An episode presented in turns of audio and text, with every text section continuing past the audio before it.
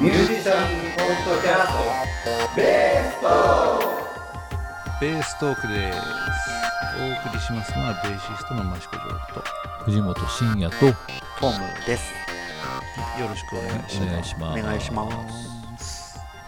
はいベースのことや音楽にまつわる雑談をしている番組でまつわらない話もたまに。たまにありますはい。それ重要なこと忘れてたねそういえばね重要ななんでしょう新しい家族が増えまおした的っなと、ああそうかまずい。 いやいやいや全然一回飛ばしてしまいました音楽関係ないから、ね、どうですかその、はいありがとうございます、はいあなんのか楽しくなんでまた何日にはい2021年の8月5日に、えーはいありがたいことに男の子がおおめでとうござい授ます。かり生まれましてありがとうございますはいありがとうございますパチパチパチパチパチパチ。お世継ぎが、はい、僕に似ないで眉毛が薄くてよかったなと思ってます。これから濃くなるかもしれないですよね、ね。怖 いね。いいじゃないですか。そいやいやうちょうどいあの2、3日前にお宮参りに行ってまいりました。一月経ったぐらいのそうそうそうそう。あの一時月ちょいって感じ。一月ちょいですね、可愛いですね。いやおむつ代を稼がなければいけないので、 頑張んなきゃいけないなと思うすね今日この頃でございます。ーぜひ演奏依頼などありましたら、はい、ぜひはい、お声掛けいただきたくよろしくお願いし存まじす。ますはいよろしくお願いしますうちにはまあ子供がいないので、えー、なんともいい ねだいぶ大変そうだよねいやいやいやいや、だだけど、やっぱ楽しいよ。うん可愛い、本当にね、ジョーさん、お祝いありがとうございます。とんでもないです僕が遊びで使わないように。 もう奥さんに渡しました。まあ、苦労するのはね奥さんの方ですからね産むそ方うね、もうん本当に、大変ですよね、うん、こんなにお母さんって大変なのかって初めて知りましたね。男がその痛みを感じると死んじゃうらしいですからねええそんなに痛いんねだ。すごいね。ね大変ですよ注射が痛いとか言ってる場合じゃないですよ、ね常に調子が悪いみたいな感じだもんね。ねえじゃあその後も母子ともに健康はで、はい、おいかげさまで。よかったでござい健ま康すで本当に楽しいですうんそうそうそうそうまあそんな感じでベース会も一回お休みをいただきましたけど、ねそんで今月久しぶりに行ったんですけどやっぱ楽しいでねすね9月のベース会ですね、うんそうそうそうちゃんとみんな、まあ、台風っていうこともあってねそうね人数も少ないのでうん感染対策もとって十分に楽しんだって感じですかね、そうですねいつまでこういう状態が続くのかという感じですがねそうねなんとかかんとかやっておりますがまたねちっちゃい女の子来てくれてたねうん、あの子いくつぐらいなんだっけね小学生ぐらい6歳だったっけな6歳だったかかなうんまあねねえ可愛らし今のところ最年少ですよ、うんはい、6歳まあ6歳ということにしときましょううか、んえーその最年少記録を破りたい方はぜひ宇都宮のリムジンというところでベース会やっておりまでもすね、そういう人も受け入れる、でも幅広いうんセッションそうでですすねから来る誰もがの来ても拒怖まくずない。はいそうですいね猿も追わず そうですかねこうしつこく連絡先を聞いたりとかです ね高額商品を売りつけたりはしませんのでぜひご安心して参加くださいそれそういうのあるんですかそういうセッションがあるんじゃない ですかしてきっとなんかねわかんないですけやどだセッションに関してはないかなよくねあるじゃないですか何かのセミナー聞きに行きましょうなんて言ってねそしたらこう集団催眠でみんな高額な布団を買ってしまったりとか 怖いね昔そういう話があったじゃないですかね怖いですけどねもうちょっとかさばらないものにしてほしかったね英会話のテープとかね昔よくありましたよやっぱ渋谷の辺りをですねふらふらしてるとですね綺麗なお姉さんが声をかけてね「お茶でもどうですか?」なんていうえみたいになってね そしたらお茶飲みながらそのなんか画廊の話になったりしてね、で画廊に行きましょうなんつってねこの映画今10万円ですとかつってね、画廊に連れて行かれたりとか、連れて行かれたんですはかい、ありましたね結構ねうえっと中学あ高校生の時かな高校生の時はねまあベースを担いで電車に乗るじゃないですかそうするとその時はまあ男の人だったと思うんですけどあれバンドとかやってんの?」ーつってね声かけてきてね「いやーバンドはあんまやってないんですけど」つってでなんか仲間紹介するからちょっと来なようつっんて、う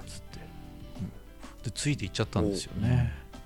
でついていっちゃった先がですねなんかお経をあげてるみたいな感じだっていうで 話が違うから返してくれっつってねまあ返してもらいましたけどね、はいまあ、その道に進んでいたらね今頃どうなってるんでしょうかという感じですが何の話だっけ、 なんかさ俺あの大学の時のねうん友達がさ名古屋から東京来てさ一人ぼっちじゃない一人暮らしはでいそしたらさ家にさ「なんとかが当たりました」みたいなハガキが来て、うんうんうんで渋谷に行こうとしててさもう行くんじゃないって止めたのを今思い出したんだえあるーねどこどこに来てください、うん俺友達をなんか取り戻しに行ったこともあった、ね えもう豊岡や品岡やうん、ありましたねそういえば、あそうだ最近さそうそうそう最近なんかメッセンジャーで来たのさ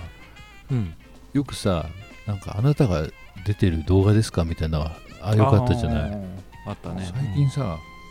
新曲ができましたって言って YouTube が貼ってあるやつが送られてきうてさ、ん怖いねね、怖いから見てないんだけどさなかなか見ちゃいそうだそねうそうそうそうちょねやっぱ、ん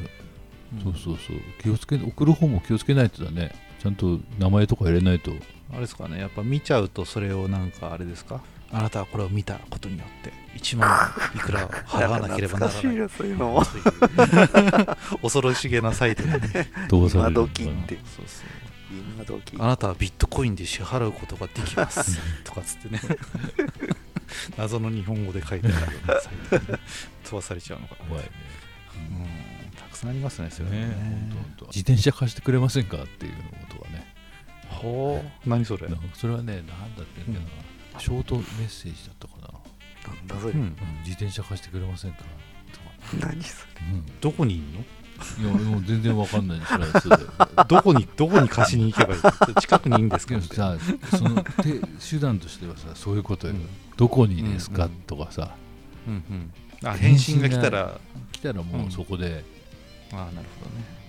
第一段階クリアとかそういう感じなんじゃないわかんないけどそうなんだよねいや結構なんかこんなの引っかかんないぞって思うんだけど、うんふっと開いちゃいそうなことああるるよ、ね、あるあるうんいや寝ぼけしたらねあほんとになんか新曲作ったんだってプッて押しちゃうもんね、そうそうだからたまたまアマゾンで頼んでたやつがさ、うんちょっと荷物が遅れそうなのでこちらかられああそれもあります配ね達日誌とかあるあるあるあるおおそうか見ちゃいそうだよね、うんスマホの使い始めの、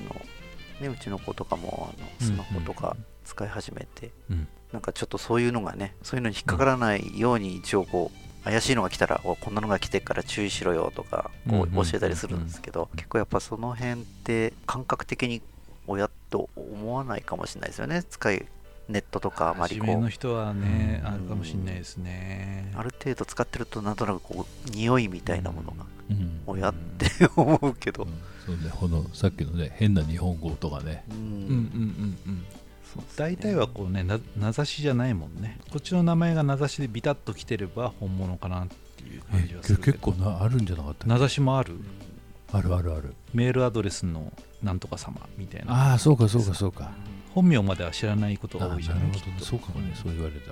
ら大体オフィシャルなやつはちゃんと本名が分かっててこういうお知らせですみたいなの来ればね分かるけど、なるほどね名前が分かってないとかまあ日本語がおかしい時点でこう怪しいけどね、うんその辺で判別してるけどあれ名指ししてこられてたらちょっと開いちゃうかもなって思うね、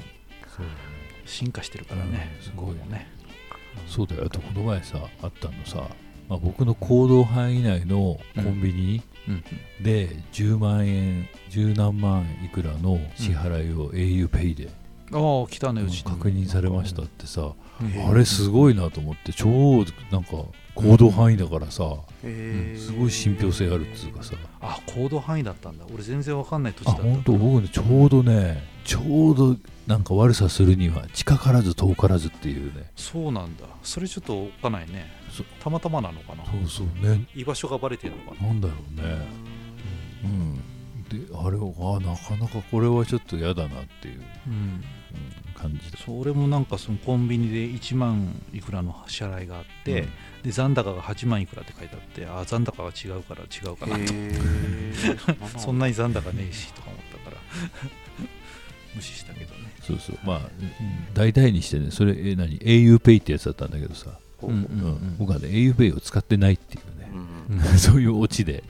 うんあの全然もう安全だったんだけどペイペイが多いかな今は PayPay もあったあ PayPay もあったねうんへー PayPay と Amazon が多いね